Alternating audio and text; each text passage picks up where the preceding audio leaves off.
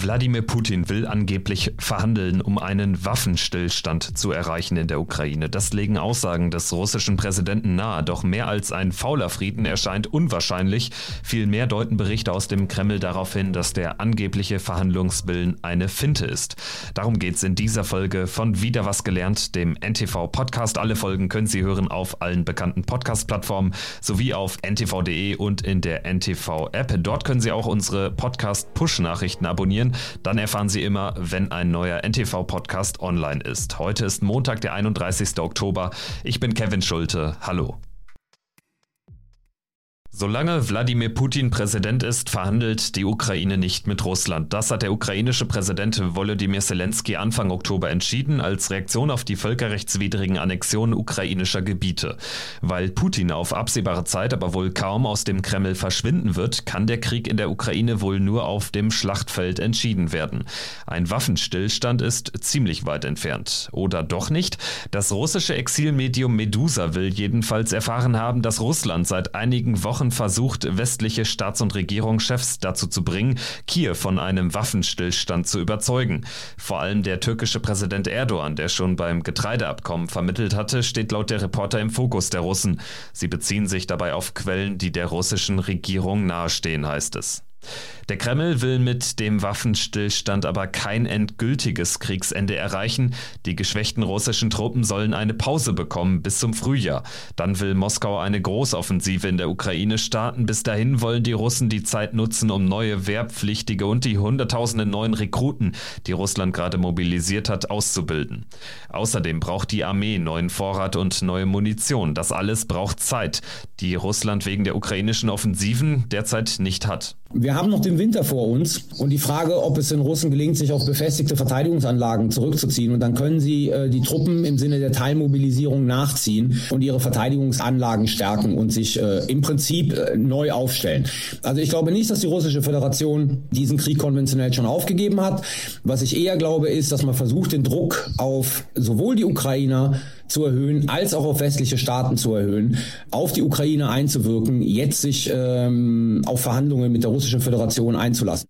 Russland glaubt noch immer daran, seinen Angriffskrieg mit konventionellen Waffen gewinnen zu können, sagt Militärexperte Carlo Massala von der Bundeswehr-Universität München im Stern-Podcast Ukraine die Lage. Aber die Chance dürfte nicht mehr allzu groß sein, weil der Westen die Ukraine weiter mit Waffen versorgt. Den Krieg so wie bisher noch lange weiterzuführen, daran hat Moskau aber offenbar auch kein großes Interesse. Darauf deuten jedenfalls Aussagen von Putin selbst hin. Russlands Machthaber hat vorige Woche gesagt, dass sein Land zu Verhandlungen mit der Ukraine bereit sei, Kiew sich aber weigere. Dazu NTV Russland-Korrespondent Rainer Munz. Verhandlungsbereit, naja, der Kreml ist verhandlungsbereit, wenn die Ukraine auf die Kreml-Forderungen eingeht. Das würde ich nicht wirklich Verhandlungsbereitschaft nennen. Bei dieser Rede, in der tatsächlich einfach das Altbekannte wiederholt wurde, ist aber eines wirklich wichtig.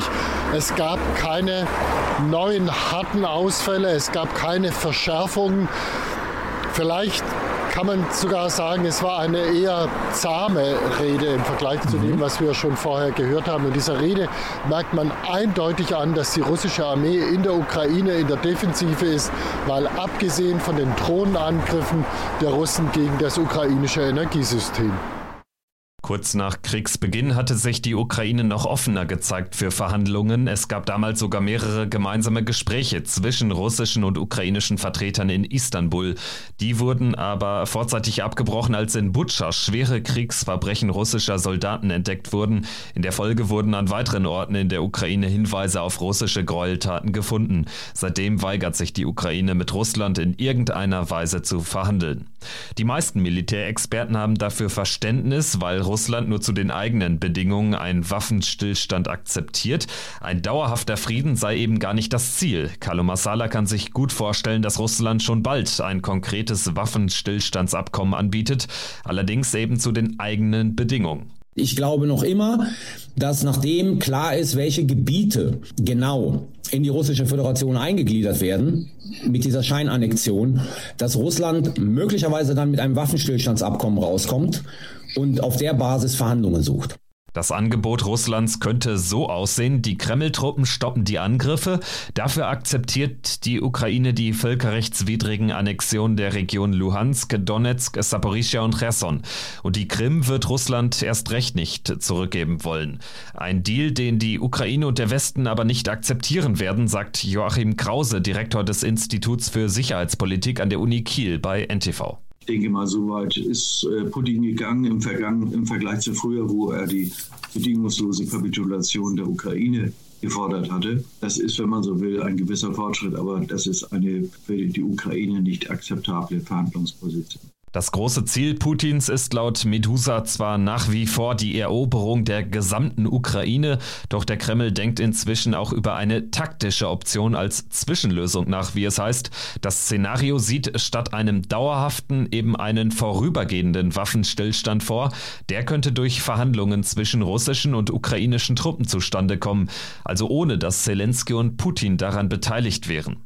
Die Ukraine fällt auf die Finte aber nicht rein, heißt es bei Medusa. Man sei extrem daran interessiert, Russland militärisch zu besiegen, wird Präsidentenberater Michailo Podoljak von Medusa zitiert. Nur so könne man den Krieg beenden, die Kriegsverbrecher auf legalem Wege bestrafen und indirekt einen Regimewechsel in Russland in Gang setzen. Das war wieder was gelernt zum Krieg in der Ukraine. Danke fürs Zuhören und bis zum nächsten Mal. Tschüss.